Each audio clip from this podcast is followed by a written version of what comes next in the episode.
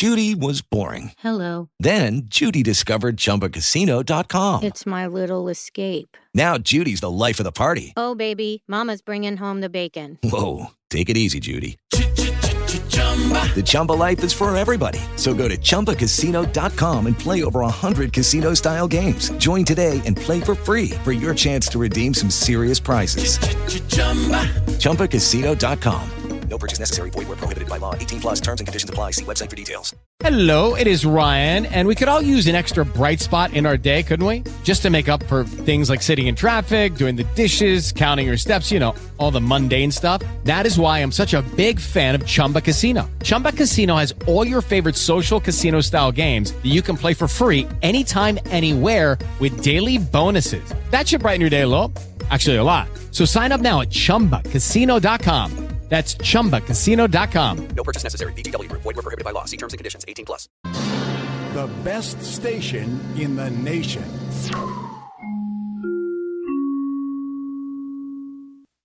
I'm Tom Busby, CNBC Radio. Apple has responded. It's asking a federal magistrate to toss out her order that the company helped the FBI hack into a locked iPhone used by one of the San Bernardino shooters. Apple says the order tramples its constitutional rights, and the FBI is seeking what it calls a dangerous power through the courts and not through the law.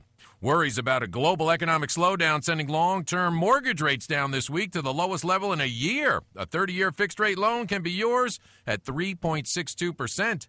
No worries on Wall Street today. The Dow up 212 points, the Nasdaq up 39, and oil spiked higher, closing back above $33 a barrel, which boosted energy and banking shares. Stocks also got a lift from a 5% jump in orders for durable goods last month, things like cars, computers, appliances. And first time jobless claims rose by 10,000 last week, but they're still near historic lows. I'm Tom Busby, CNBC Radio. I'm Nick Soboleski, a select quote agent with a true story that could save you hundreds of dollars a year. A woman named Linda just called. Her husband, Ray, has a $300,000 group life insurance policy, but is changing jobs and can't take it with him. Well, I impartially shopped the highly rated term life insurance companies we represent and found Ray, who is 41 and takes medication to control his cholesterol, a 10 year, $500,000 policy for under $26 a month. That's almost twice the coverage for less than half of what he had paid. If SelectQuote hasn't shopped for your life insurance, you're probably paying too much. For your free quote, call 1 800 597 4816. That's 1 800 597 4816. 1 800 597 4816. Or go to selectquote.com. We shop, you save. Get full details on the example policy at selectquote.com slash commercials. Your price could vary depending on your health issuing company and other factors not available in all states. From the KCAA Weather Center, I'm Keith Langlots for tonight. Mostly clear with low 53. Daytime Friday, sunny, high 84. Friday night, mostly clear with a low 52. Saturday, we start our weekend sunny and a high 80. Saturday night, mostly clear with a low again 52. Sunny on Sunday and a high 82. Sunday night, we finish our weekend mostly clear with a low 52. And Monday, starting the work week, sunny and a high 82. That's your forecast for this hour from KCAA 106.5 FM and 1050 AM, the stations that leave no listener behind.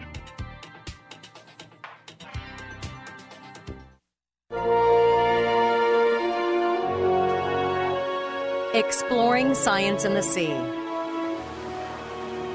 If you ever decide to walk America's coastline, you better make sure someone's taking care of your dog. It's going to take a while. According to NOAA, the National Oceanic and Atmospheric Administration, the ocean coastline stretches for 88,633 miles. Actually, NOAA has two measurements for the coastline. The other yields a length of just 12,383 miles. And both measurements are a bit arbitrary. That's because there's no internationally recognized definition of what a coastline really is. To get the shorter number, for example, NOAA uses something called general coastline.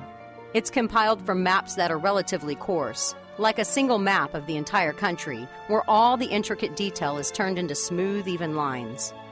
When you go on your coastal walkabout, though, you probably don't want to use that system because you'll end up walking right into the water. Instead, you'll want to use the system that yields the much longer coastline. It's compiled from much more detailed maps, those that show only a small portion of the coastline. This system, known as tidal shoreline, includes all the contours of bays and estuaries, for example, plus the detailed outlines of islands, capes, and other bits of land. The system even measures the mouths of rivers and creeks up to a certain point inland. Not surprisingly, the state with the longest coastline is Alaska, with almost 34,000 miles along the Pacific and Arctic Oceans. A pretty good jaunt all on its own. That's episode 500 of Science and the Sea, a production of the University of Texas Marine Science Institute at Port Aransas. I'm Holly Brawley.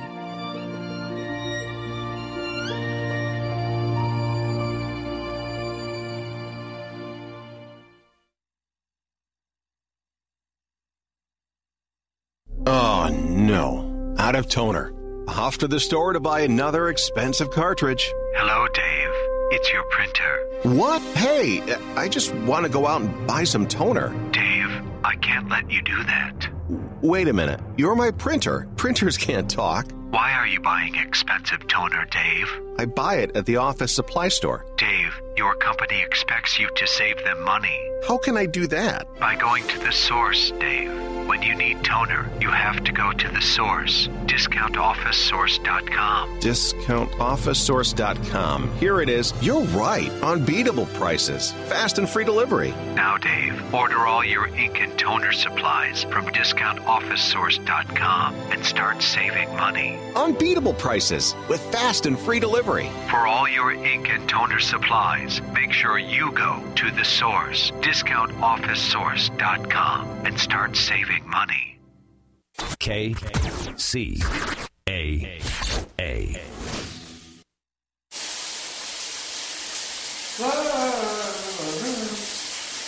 Hey! What the? Honey! The water just stopped in here. They turned it off because you're wasting water. What? What are you talking about? You know. Because you know it's all about that drought, about that drought, no water. It's all about that drought, about that drought, no water. It's all about that drought, about that drought, no water. It's all about that drought, about that drought, drought, drought, drought, drought. Yeah, it's pretty clear. We're really short on blue. It's time to save it, save it, like we're supposed to do. Some say it's doom, gloom, and all our grass must go. But together we can make it and enjoy our golden state. It's all about that drought, about that drought, no water. It's all about that drought, about that From the mountains to the desert, to the oceans, to all across America, and back to lovely downtown San Bernardino. Good afternoon, space travelers. I'm Bobby Neutron, along with my sidekick, Ace Rocketeer Captain Astro Blaster. Oh, wait a minute. That's our other show. Sorry. Let me let me try it again. let me try it again. Uh, hi, I'm Lawn Masters, along with. No, that's that's our other other show. I, I, I, get I'll get it right. Hi, I'm Rob Starr, along with, and it's it's uh, our wonderful. I didn't get to that part yet. The tactful, talented, tedious, thoughtful, thorough, tidy, trusted, truthful, traditional, and just overall terrific. The Sultan of Sprinklers, Mr. Mike Barron. Who's hey, mobile? Rob, that's a great introduction, and you might add tardy because uh, I am on my way to the studio. Okay. Have to get there, and uh, I'm glad you're taking charge and getting us on the radio waves. Yeah, sorry for the wrong show. That's our other show that we got we do later at night after midnight. That's right. People want to tune in. Uh, no, actually, we want them to tune in to us talking about water, talking about the drought, which continues in Southern California. Right. You're all listening to the Water Zone on KCAA 1050 AM and 106.5 FM. And if you do want to call in and speak to uh, the Sultan of Sprinklers or myself, uh, or I guess you call 909 888 5222. And if you're calling outside the 909 area code, it's 888 909 1050. I know, Mike. We got we got a great show tonight. Um, we got a, a couple call-ins, and uh, one of our guests is back east in New York, and um, I figured that the best thing to do is put him on the air and let us talk to him. And uh, uh, his name is Russell Robinson. He's the executive director of the JNF, and he's going to explain about that. And that's something that we're going to next week, a little event that they're having up here in Beverly Hills. So, uh, good afternoon, Mr. Russell, or actually good evening because you're back on the East Coast. Hi, thank you very much. Thank you for having me on your show. You're welcome. Can you tell our listeners? I mean, I know what the JNF is, and can you tell us a little about what it is, what you do, and what's the great events coming up here? So, the Jewish National Fund is an organization devoted to uh, uh, working with the land and the people of Israel. It's 115 years old. It was established uh, to repurchase the land for the Jewish people. Uh, we're best known around uh, the world as well as tree planters. We planted over 250 million trees in Israel, hand planted. It was a land that uh, Mark Twain wrote about in the 1800s uh, that was devoid of any vegetation. Matter of fact, he said, whoever uh, the Lord prom- promised this land to should ask for refund. Uh, and today, it's a country that has 250 million trees. It's the only country that ended the last century with more trees in it than it began. And you can even see them from space. It's uh, true that you can see it from a satellite in space, from a spaceship. The defined borders of Israel come from the hand planting of all those forests in Israel. They were planted by uh, Jews and non-Jews across the world uh, uh, for the last 115 years. Well, that's pretty You know, it, it'd be fascinating to calculate how much oxygen uh, is produced by those trees and how much carbon sequestration is um, uh, undertaken by those trees. That is a phenomenal quantity. And what year did that effort get started in? Well, you know, the effort got started uh, really because uh, when the first land was purchased in uh, in uh, Palestine at the time, it was under Ottoman law, and under Ottoman law, you had seven years to either live on your land or plant. And they brought the trees from Eastern Europe, pine trees, and started planting them literally for land uh, ownership. Then they found out about soil erosion, watershed management, beautification, uh, forestation, and uh, that means we became this large environmental uh, organization as well. And in that is also what we're doing on March 2nd in Beverly Hills, where we're going to be bringing the technology and the know-how that we have learned over all of these years from Israel to California and around the world. and that's that's the tie into water, isn't it? That there's going to be some focus on water technologies, the water ethic that is so embedded in Israeli uh, population. I mean, to have grown up in the desert, so to speak, uh, you have to have a just a much more deep understanding of the value of water than many of us who have just grown up with plenty. You know that we know the water comes from the tap; it's always there, and, and there's just a different perspective, I think, between what the Israeli culture um, believes is the importance of water, and, and I think the American culture, although during our California drought of now the fifth year, we're starting to acquire some of that uh, some of that water ethic also.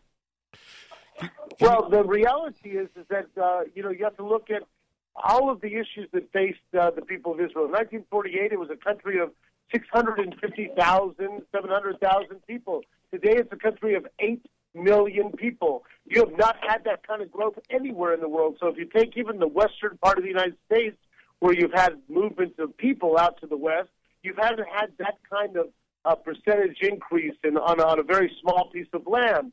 So for Israel, it became a necessity. How do you bring water from the north to the south? How do you keep farms going? And Israel and the Jewish National Fund took it as a responsibility and an opportunity to, to reuse water. So Israel today reuses 90% of its water. And the country number two is Spain at 20%, you know, the United States at about 4 to 6%. So you can see that every drop counts. Every drop is reused. Uh, and that is the, the, the philosophy of the people of the, the spirit. And to come up with technologies. And that's why one of the features on our, our March 2nd uh, Water Summit, and you can go on jnf.org and sign up still for the March 2nd Summit.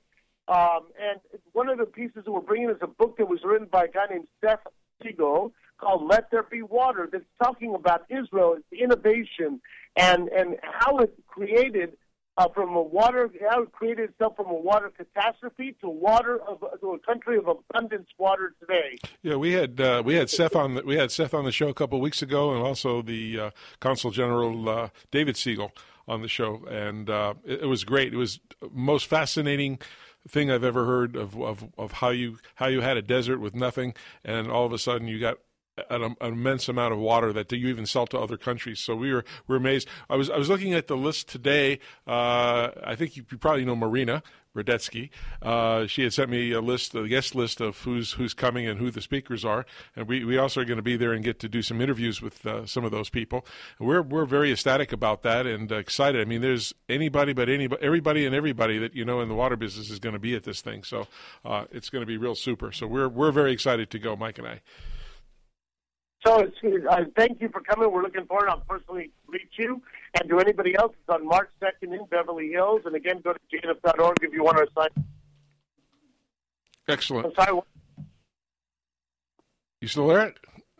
Yes. Yeah, so, oh, okay. Sorry. Uh, I, at, at our water summit, what we're trying to do is exactly what you said. Bring the Israel know-how technology and bring the idea of the crisis that we face in the United States and around the world on water and, and how we can reverse it, how a little country in Israel full of desert, but a growth of population, a growth of water use. Judy was boring. Hello. Then Judy discovered ChumbaCasino.com. It's my little escape. Now Judy's the life of the party. Oh, baby, mama's bringing home the bacon. Whoa, take it easy, Judy. Chumba. The Chumba life is for everybody. So go to ChumbaCasino.com and play over 100 casino style games. Join today and play for free for your chance to redeem some serious prizes. Ch-ch-chumba. ChumbaCasino.com. No purchase necessary. Void where prohibited by law. 18 plus terms and conditions apply. See website for details. All of the issues that, that face us, you know, it's not the population that grew to Israel that was living in tents. It's the population that grew in Israel utilizing uh, toilets and, and flushing water and brushing their teeth and doing all the things that we do in a Western civilization. So it's a high water use of trying to create farmland uh, and to feed their people and to export food. And yet it took to still the same drops of water to come that that area of the country doesn't know from borders. So you can talk about the borders you want. It's not about borders. It's about making a difference because every day you wake up and you want to create life. And that's the story of the water systems in Israel. That's the story of Jewish National Fund. That's the story of the land and the people of Israel. Excellent. Well, we're going to catch up with you then next Wednesday, and I appreciate you coming on. I know you're three hours difference, and uh, you probably have things to do at nine fifteen at night. So uh, we'll say goodbye to you, and then we'll catch you on next Wednesday. Thank you very much. All right, thank you very much. What you all done is just uh, a real inspiration. So thank you. All right, we're going to take a little break. We'll be back. You're listening to the Water Zone on KZ. K, sorry, we're laughing. We're trying to microphone switch here. on uh, on KCAA 1050 AM, 106.5 FM.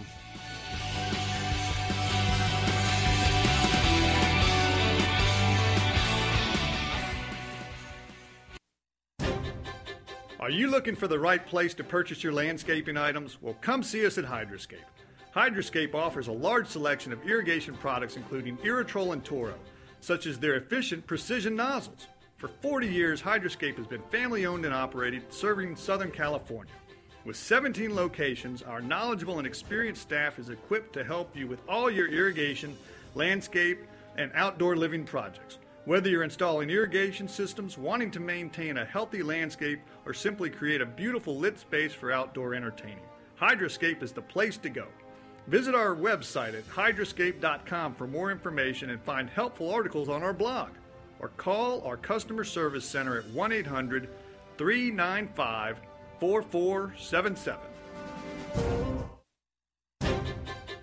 Are your monthly water bills draining your wallet?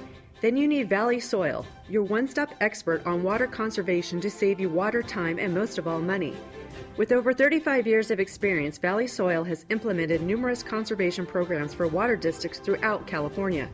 They have performed over 12,000 water audits and installed over 300,000 smart irrigation products for municipalities, residential, and commercial property owners, saving over 293 million gallons of water each year. That's enough to fill 15,000 swimming pools. Their services also include indoor water audits, leak detection, retrofits, reclaimed water systems, and manage water use and data tracking.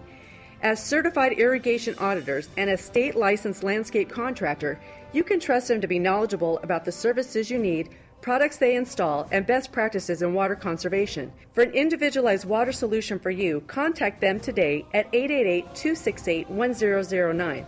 That's 888 268 1009 or valleysoil.com. Remember, when it comes to innovative ideas to save water, Valley Soil never lets you run dry.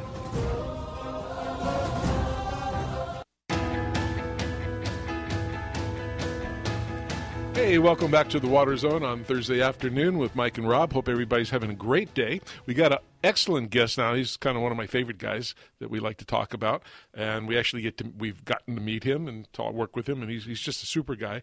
Good background. It's the California Secretary for Natural Resources, John Laird, and he was appointed to California Secretary for Natural Resources by Governor Brown on January fifth, two thousand eleven. He spent forty years in public service, including twenty three years as an elected official. He was a city councilman uh, up where he he lives in the uh, past the Bay Area. Uh, and, and Michael will give you a little thing about that. And uh, he was a uh, a mayor for a couple of years, and then he went into the assembly for a bunch of years, and now he's the California Secretary of Natural Resources.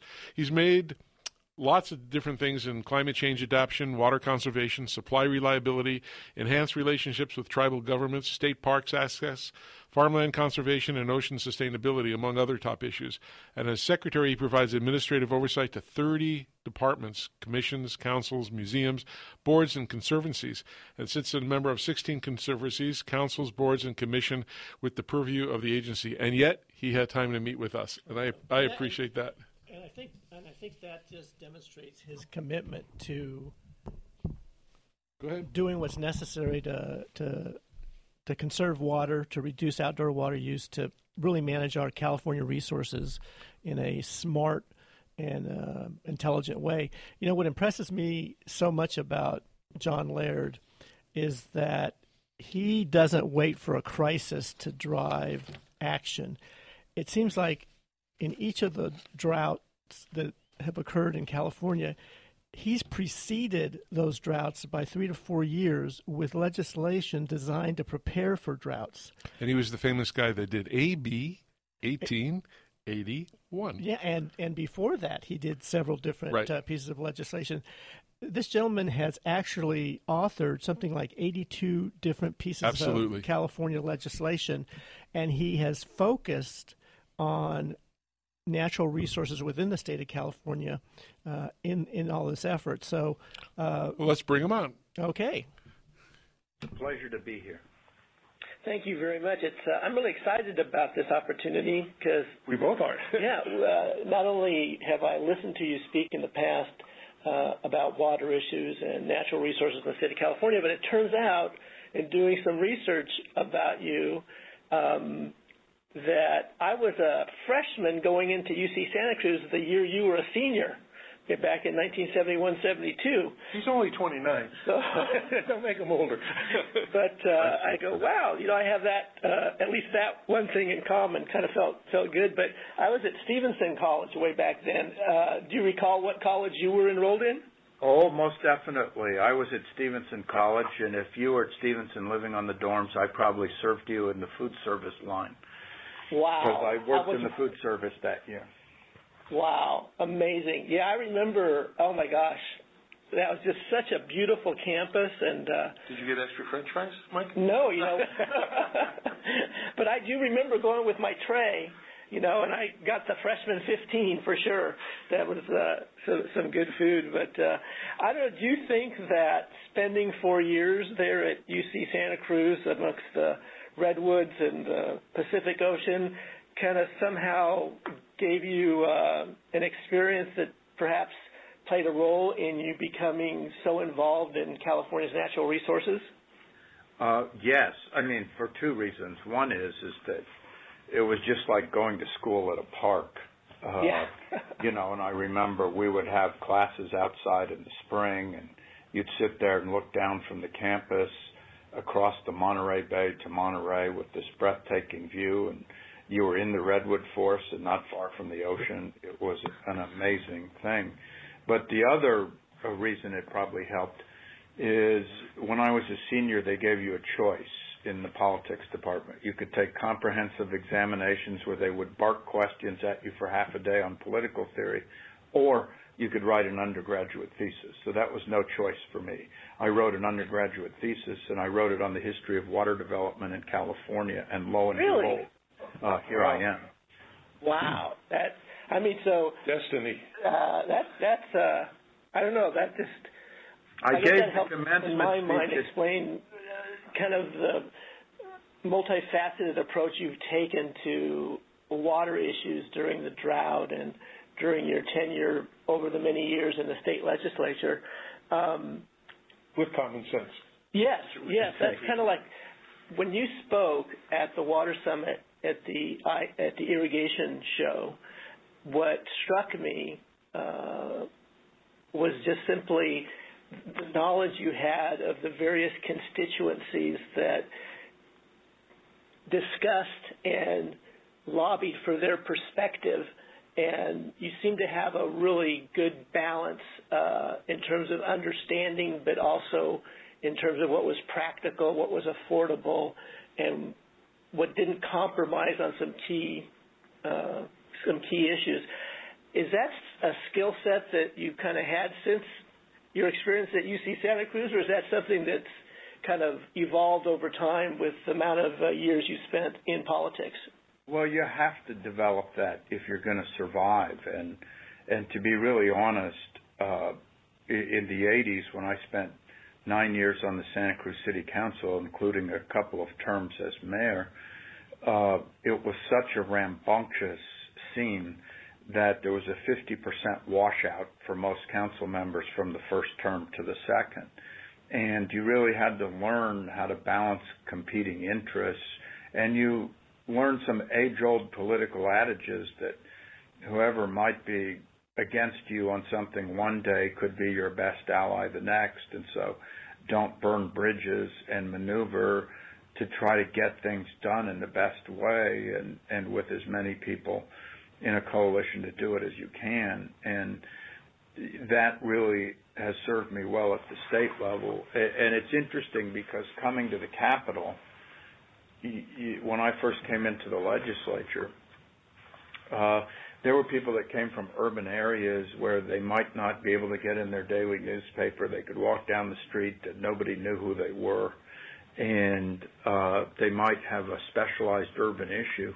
And I came from a place where I'd been on a transit board and a transportation commission and a water board and a city council and a community college board, and I'd run a, a HIV nonprofit and so I was a generalist, and at the same time, a generalist where your handshake was your bond, and you had to get along with everybody to try to survive. And it was a perfect transferable skill into the capital.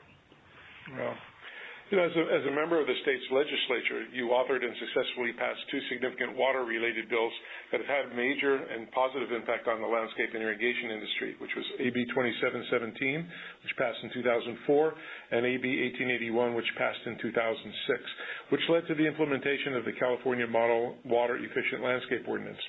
Can you, can you share with us what led you to develop such a significant and relevant water legislation focused on reducing water waste in the irrigation of outdoor landscapes? Well, in general, uh, before getting to that topic, I really worked extensively on water conservation when I was in the legislature, whether it was the initial 20% reduction by 2020 or measuring uh, ag water so you'd have a baseline for conservation or a bill that said you couldn't get bond money for regional planning for water unless you had best practices in place on conservation. You shouldn't develop new water unless you're managing your existing water well. Uh, and I also did this compromise uh, for the latest version of low flow toilets and to legalize waterless urinals and dual flush toilets in California. But on the landscape, uh, some of the biggest uses in parts of the state are in outdoor urban landscape irrigation. And so if we're more efficient, it really affects our ability to have a sustainable water supply in the future. And you mentioned that I did bills in 2004 and 2006. Well, the 2004 bill was to set up a stakeholder process uh, to have every points of view try to work these out and see if they could get commonalities.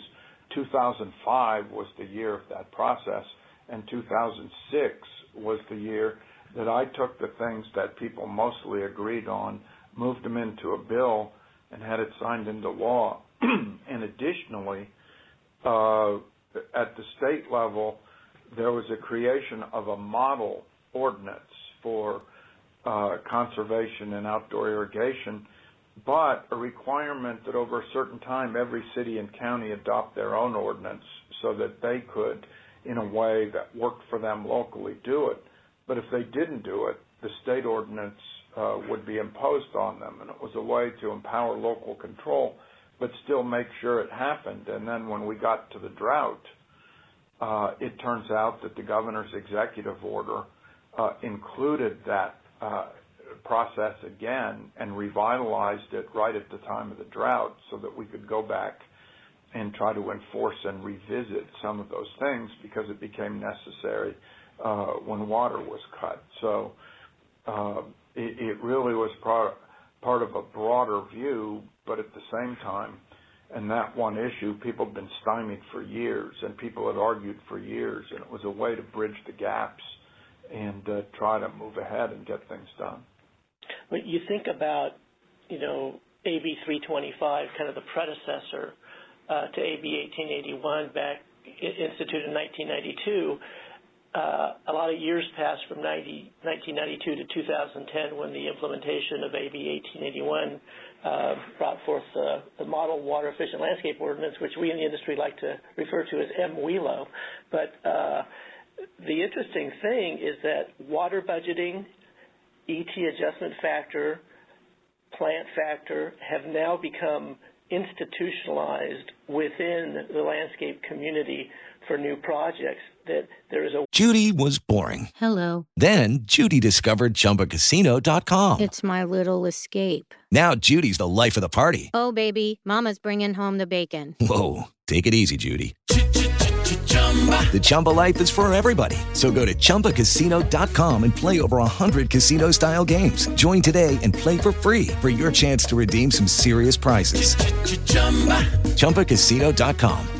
No purchase necessary. Void where prohibited by law. 18 plus terms and conditions apply. See website for details. way to assess the efficiency of that irrigation system and that it's integrated and part and parcel of the plant selection process. So not only was that a big move forward in terms of water management of outdoor water use for landscape irrigation, but it, it institutionalized a framework in a way that has allowed for um, new advances in, in reducing that water footprint. I think that's really quite an achievement. Uh, I don't think I've ever heard people discuss or give you credit for that, but I think, at least for those of us that are in the know, it, it the framework is, is is as important as the actual water savings from the implementation of that. Would you would you agree with that, or do you have a different perspective? No, I agree. And uh, but the thing about it is, is that there's sort of this larger change that's going on, and that is in the 60s and the 70s in California. I don't know what the word is. There was just abundance. There was abundance of water. People felt like it was limitless. Swimming pools were put in across the desert in Palm Springs. Uh, you know, people put in huge yards, and then as we headed into an era where we had more droughts and now 38 million people and just about 39, uh, it is not as limitless as we thought water was in the 60s and the 70s, and it forces people to think more efficiently, and it really laid the groundwork for this whole process. And in many ways, when you set a goal or you set up a framework, then people come up with exactly the solutions you just named because suddenly there's an incentive to do it. I mean, we did it in California, and I was a mayor at the time. It's, it's 27, 28 years ago, we said we were going to divert 50% from landfills, and at the time I thought, great goal, it will never happen. And now we divert 60%, and we're on our way to 75 because we gave the incentives, we gave the framework, and now there aren't many new landfills that are ever needed in California, and people are getting much more efficient and recycling and keep people out. It was those goals, it was that framework, and with water conservation and outdoor urban landscape irrigation, it was the exact same premise. To, fo- to follow up on the, the uh, speech you gave at the uh, IA show about where we've been and what's ahead regarding the drought, can you kind of give us a synopsis of that and for our listeners? Well, I think that that the synopsis is, in general, uh, and we had not started to have some rains at the time I spoke to that conference.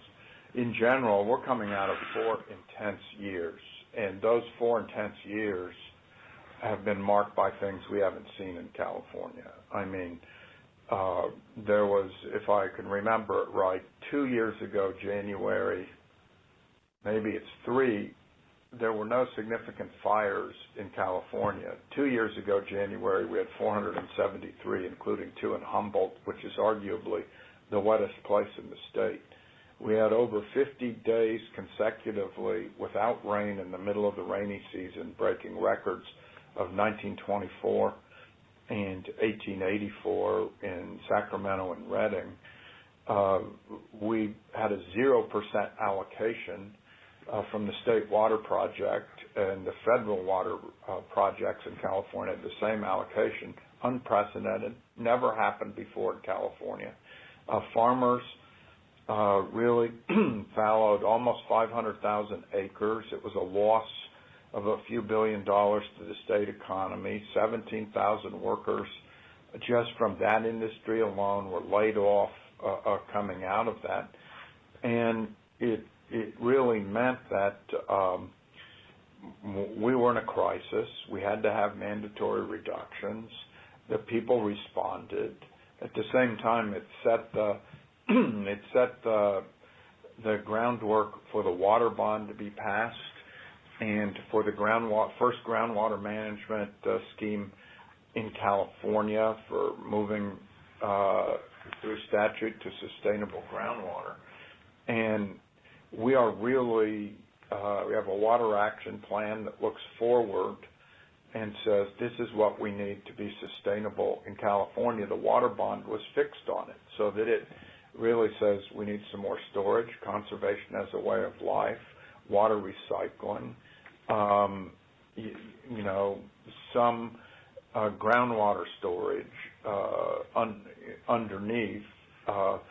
You know, stormwater capture. There's many, many things that we can, because California historically has always done one big thing at a time. You do the State Water Project, or you do the Colorado River, or you do the Owens Valley, or you do the federal uh, Central Valley Project. And now we're saying you have to do all of the above. And so that has been a real change. And we are in the first rains, although as we tape this, we're in the middle of a lull, starting to make me nervous uh, uh, in the rains in California, and uh, it would take probably 250% of normal years in a row to pull us out of the drought. We're not even sure we would get that this year. So we're going to have to continue all these things that are uh, water planning and drought uh, uh, you know, response uh, into the next year. And yet, uh, people have awakened, they've energized, they're do, they're saving themselves, they've voted for money. Uh, a lot of things are happening, and I think it comes from that sense of of drought, but also that sense that we can't waste any more time in trying to be ready for the future. I had heard um, that, and this surprised me because Rob and I try to pay close attention to what's going on with water in the state of California for purposes of sharing that information with our listeners. And it was that in the last uh, 10 years, 2015 on back, that only in two of those 10 years has the state of California actually had its average historical rainfall or more. And that eight out of those years we've had less than. Of course, four of the years was the drought, the historic drought, and as you said, we're not out of that drought. But when you think that the infrastructure, the California water infrastructure, uh, was built for more than just two out of 10 years having average or above average rainfall, uh, you're right. The, there needs to be continued effort, continued sensitivity to uh, being as efficient as we possibly can and continuing to invest in all of the above. Um, but given what you just said, uh, the interesting thing is, is there was a study almost a year ago right now out of Stanford, the Woods Institute, and it really said the last 15 years in California have been among the driest in recorded modern time. Wow. And they are markedly different from the preceding years. And, and one of the scientists affiliated with the study actually said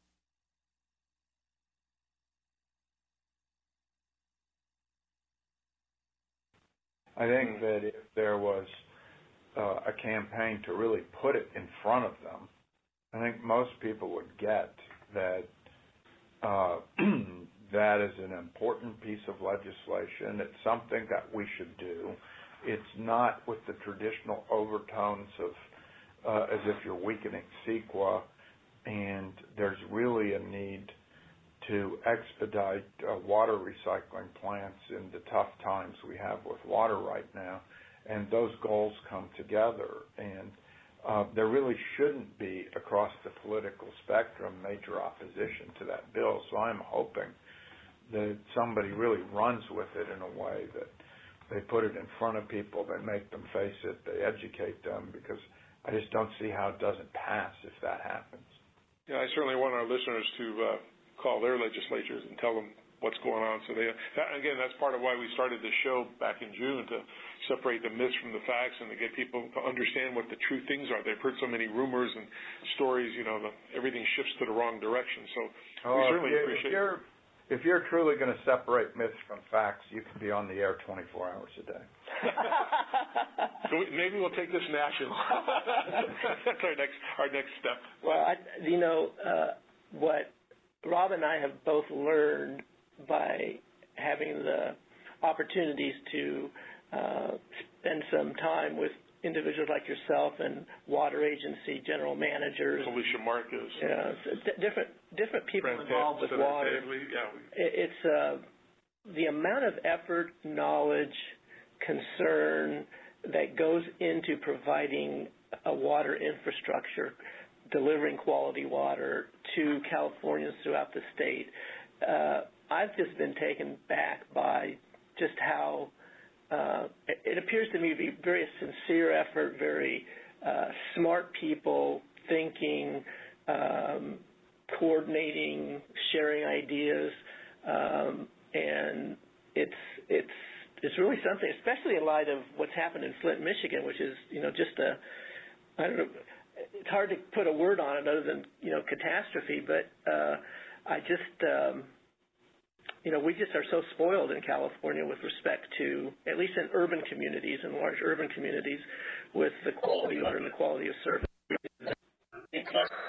In the past has, has been we've just gotten so spoiled by a very efficient um,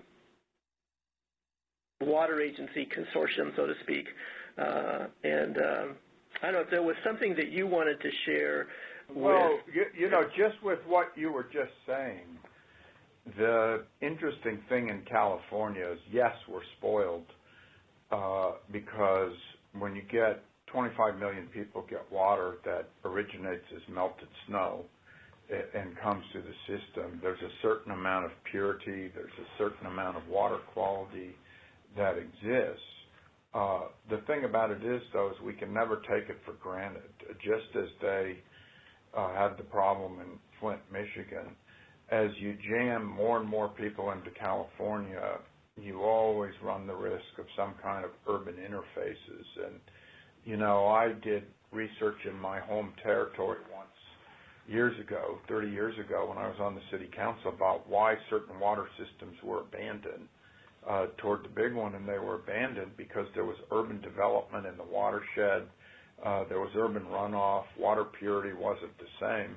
And we've been very lucky to obtain and protect the watersheds around some of these reservoirs in ways that we know we're getting pure water and it's not been threatened. And so, uh, but we always have to be vigilant. There's always a chance. And I think, you know, the Flint, Michigan situation is as tragic as they come. It is just awful. and there's some negligence that appears to have happened in there. But you know, you have to be vigilant constantly. You always have to make sure that won't never happen. You always have to protect the public's interest. You always have to know that the water quality is at a standard that you'd want your kid or your niece or nephew or your neighbor's kids to feel safe drinking. And uh, and so I'm sure that there are many people in the California water world that hold that truth close to them all the time. And it, you, you, you're with a public trust, and you always have to remember it. That's definitely impressed me in talking to the various people associated with water production in the state of California. Is that that that uh, sensitivity and that holding it as a trusted uh, honor. You know, to, it's almost like it's their personal responsibility to make sure everything goes right. So, well, we, we certainly appreciate you coming on the show. Uh, we wanted that for a long time, and we're very happy. And I think our listeners are going to gain a lot of knowledge out of, out of this. And uh, we certainly respected your time for, for joining with us today. Yeah, thank you very much for your time and for your insight, and hope to hear you again. If you ever run for another public office, let us know. yeah. Or anything you ever want to get out, anything, anything you want to get out to the, the California, let us know. We can come on here anytime you want. Okay, thank you very much. It was a, a pleasure to be on your show. Great. Thank you. Thank you. Right, we're going to take a little break. We'll be back at the Water Zone on KCAA 1050 AM.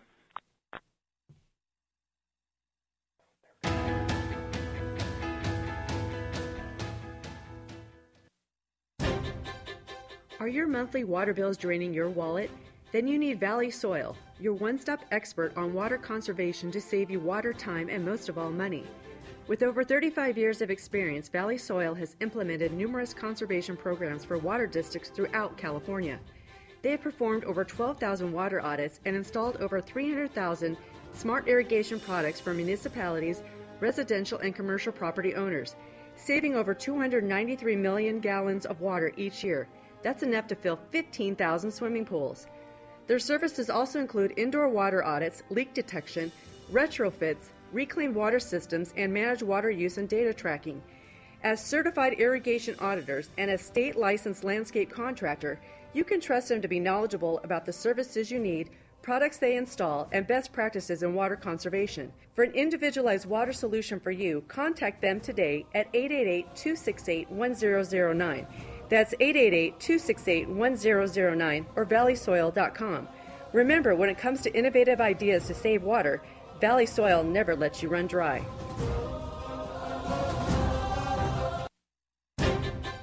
Are you looking for the right place to purchase your landscaping items? Well, come see us at Hydroscape. Hydroscape offers a large selection of irrigation products, including Irritrol and Toro, such as their efficient precision nozzles. For 40 years, Hydroscape has been family owned and operated, serving Southern California. With 17 locations, our knowledgeable and experienced staff is equipped to help you with all your irrigation, landscape, and outdoor living projects. Whether you're installing irrigation systems, wanting to maintain a healthy landscape, or simply create a beautiful lit space for outdoor entertaining, Hydroscape is the place to go. Visit our website at hydroscape.com for more information and find helpful articles on our blog or call our customer service center at 1 800 395 4477.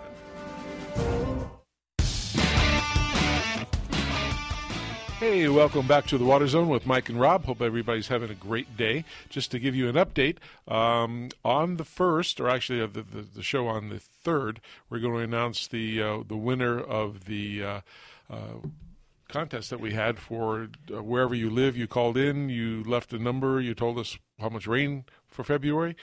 Remember that? Yeah, I remember suggesting to take into consideration that in uh, February of 1998, the last El Nino, it rained 23 inches in Southern California on in February, but that so, was so like, that that'll be a wrong answer, that right? that'll be a, like a, a to to the tenth power or something because uh, I think we've gotten less than a one inch. We have a, a new low in Southern California. Well, the lucky the lucky winner is going to win a gift certificate, and depending on what city they live in, they'll get something a little extra, and we'll have to go through that. a case of water. No, got to got to preserve water. Okay. I you know I never understood when we go to these things. You and I go to so many of these meetings and symposiums about water. Well, not so many that our boss would be upset. But No, well, he sends us. He wants us to go to those. right, right. But it's amazing how much water they give out at those places, and that people drink a little bit of the bottle and they'd all leave it there at the end. Yes, except for the uh, what's that? Uh, Southern Nevada Water Authority, the Yes. Water Smart Innovations. Yes. They do not hand out any water bottles, do they? No. They have kind of like um, the old style. You lay down. You lay down on the ground. They put the hose in your mouth. you kind of get in line, and, but no, they you know they give you the little paper cups that's biodegradable, and then you get you know you Yep. you put your water in there, and it's cold, and so they're smart about that. But, you know, I don't know if they're going to start charging for that.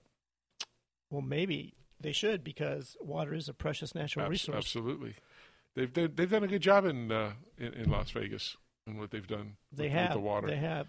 Um, and especially when you look at all those hotels and all the landscaping stuff Well- they have, it, it just looks nice. I I remember the story that Pat uh, Mulroy Mhm. told about Steve Wynn when he wanted to build Bellagio, and the fact that he says, "Look, you just tell me what I need to do, but I want to have these fountains, these dancing waters out front." She says, "You, you cannot have dancing waters, That's not in Vegas," you know.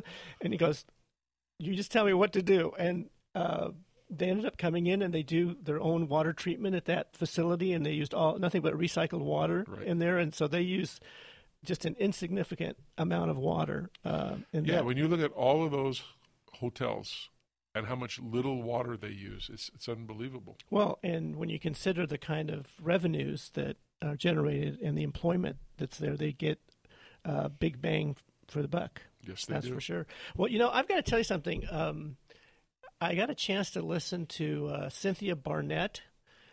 She wrote that She- book. she's an author. She's an author, and she wrote this book, Blue Revolution. And she introduced me to someone who I had absolutely no knowledge about, and that person is the, by the name Did of. you tell your wife? I did. Okay, Uh, you're not in trouble. it's I'm not in trouble, and uh, Okay, it- Pam, he's not coming home with us tonight. That's uh, okay. Just- But this guy, his name uh, is Luna Leopold. Ah. And he was really the country's first hydrologist. He was born in 1916. He passed in 2006 at the age of 90 years old. But when he joined the United States Geological Survey back in 1950, e- even before that, somewhere in the decade of the late 40s, he was quoted as saying, Water is the most critical resource issue of our lifetime and our children's lifetime. The health of our waters is the principal measure of how we live on the land. And to be that forward thinking and back in the 40s and the 50s, this guy really pi- was a pioneer about studying watersheds. How he actually wrote a book on how rivers are formed, Hmm. the geological formation of rivers. His mother was Hispanic. Um, his father was uh, Leopold Luna. Or I'm sorry, it was uh, Aldo Luna. Nope, take it one more time. Aldo Leopold was the father, and he was the really the first um, naturalist, conservationist that wrote and spoke about the need to um, have reverence for Hmm. nature, and that translated to this reverence for the land. They came out of the Dust Bowl experience, where so many farmers' uh, lives were ruined because of the drought, and that's what led to um, this uh, Aldo uh, Leopold working on crop uh, um, rotation, studying soils to be able to do a better job of meeting the needs of the crops that were being grown by the farmers. That reverence for the land then became a reverence for the rivers and a reverence for water that this particular gentleman, Luna Leopold, and I encourage anyone's listening, if you want a fascinating story about how really the conservationist move, movement started, you know, these are the folks that, that got it going. And it's, it's amazing. I mean, we're in the water business, irrigation business, but since we've been doing this, as you said earlier, we've opened up a whole, at least for me, a whole new world of people that know everything.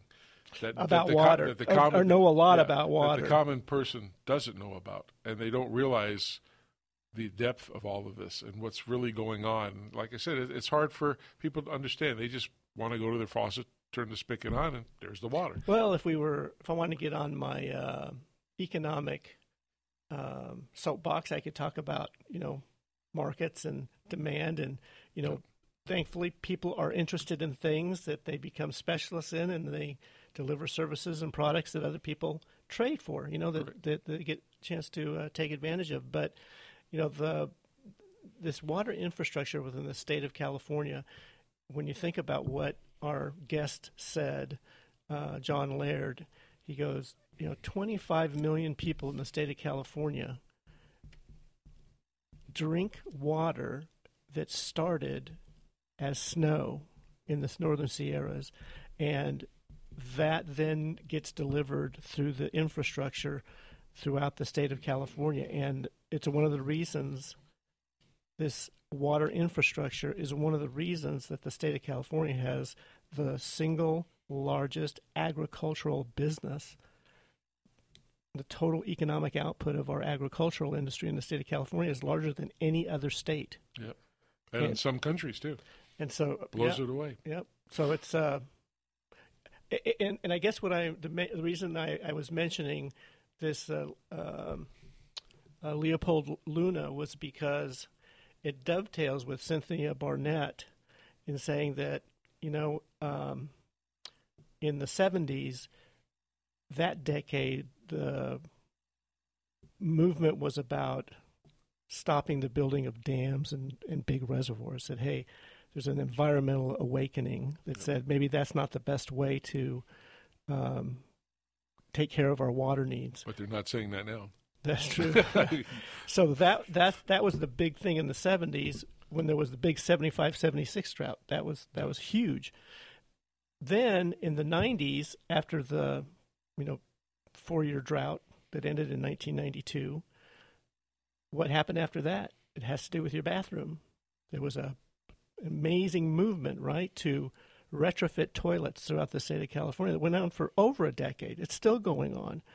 And now you can't buy a toilet that uses more than 1.8 gallons per flush, and they've gotten, I think, down to like 0.9 gallons Yep. per and flush. they have the super flush button and uh, Yeah, all those so- things is cool. But you know how people say there's nothing like you can't get free lunch. Heard that expression? yeah, there's no such thing as a free lunch, But, right? but we're giving out things so people can get that. But there's a uh, water thing called IEUA, Yes. Inland Empire Utility Agency, and they cover a realm of different water agencies. Right. There's kind of like a miniature uh, metropolitan water Right, district, right? right. Because they're like the wholesaler and they Right. sell to many, you know. They have a program for any listeners who live with one of those water agencies who get water from IEUA. There's a new program that you can get a free smart controller. That's right. And you can also get a free audit of your irrigation system. And does that include the installation of the controller? Yes, it does. And it's a good controller, by the way. I guess we're allowed to say it since we're, we have a sponsor. That's right. that. Well, you know they're paying for this, so That's right. Got to give them a little airtime. I think it's the Evolution controller. The Toro Evolution Smart Controller, you bet, and it's a it's a really good controller. Again, we're not here to uh, to hawk our products, but uh, we we were selected as the controller of choice. Uh, and what you do is you contact your local water agency again if if they, if they get their water from Inland Empire Utility Agency. So that's Montclair, Chino Basin, uh, you know those areas around there. Uh, call in because again, it's several hundred dollars that you don't have to lay out. It's all free. They come, they show you that you, they give you a free class on how to how to work it. They even come and install it and and get it to work for you. They'll program it for you. They'll come take a look at your sprinklers. Uh, if you need new high efficiency nozzles, you can get those too for them. You get hundred dollars worth for free.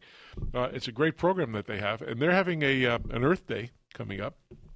That's right, and I think one of us will be attending that. Yes, it's at Chino Creek. It's a two day deal, uh, from what I've read, and uh, in fact, lots of Earth, a lot of Earth days are going to be there.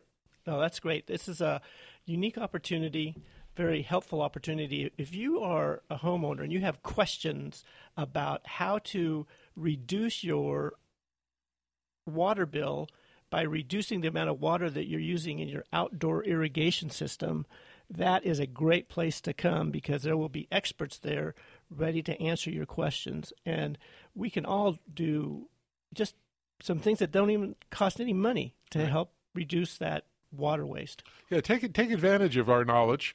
Um, you heard Mikeypedia over here before. He's he's the, he's the Sultan of sprinklers. I guess your new name I gave you tonight. I like that. we'll, We'll get some, get that. get some business cards. There out. was a, there was a song uh, by uh, um, can't remember. It's called uh, Sultans of Swing, right? Yeah, we have to we'll have to change Yeah. up the words and do the Sultans of Swing. Go home to my studio and write some music All for right, that. yeah, yeah. But uh, seriously, I mean, there's going to be lots of Earth Day events happening in in in in, in, in the month of uh, April. Also, they're kicking off next week on our show. We're going to have, speaking of that, we're going to have the executive director of the Wyland Foundation, Steve Creech, and he's going to be talking about the kickoff on April 1st of the National Mayor's Challenge for Water Conservation, which is going to be in San Diego on the 1st. And then they're going to take this little mobile learning experience uh, 18 wheeler that that's a, uh, a 58 foot truck and it it opens up sideways into a 40 seat theater. It has it makes rain inside and thunderstorms. It's pretty cool. They're going to take it to different schools in different states. That's going to go around the country and uh, additionally on the show we're going to have a gentleman named Robert Farnsworth who's the chair of the Department of Horticulture for Saddleback College he worked on a project with us and the Wyland in Dallas last year for, for the winner of the National Mayor's Challenge. We put in a and and he helped design a, uh living educational garden. We had the um, administrator of the EPA, uh, Gina McCarthy, there, the Mayor Rawlings. It was a big event with television and everything else. And we took a school with an empty quad that was just disgusting. And we came in there and renovated the whole thing and made it a nice living garden with seats and plantings. And it's Are, really are you telling me that maybe they used some Toro drip irrigation Yes, in order to water those vegetable gardens? They, used everything Toro. All right, so we're, well. we're happy for that since Toro was a sponsor of that event. And and you know, as I said, we don't sit here and hawk the product. That's not our thing to do. Well, but I think, you but know- it, but it is a good accepted product that everybody wants to use, and that's what they. when they become aware of it, they certainly know they can rely on Toro. And hey, it looks like we're coming to an end of another Absolutely. show. Remember, we're still in a drought. Let's conserve water. Let's be treating water as that very precious important natural resource. Everybody have a great week. We'll talk to you next week. Have a good weekend.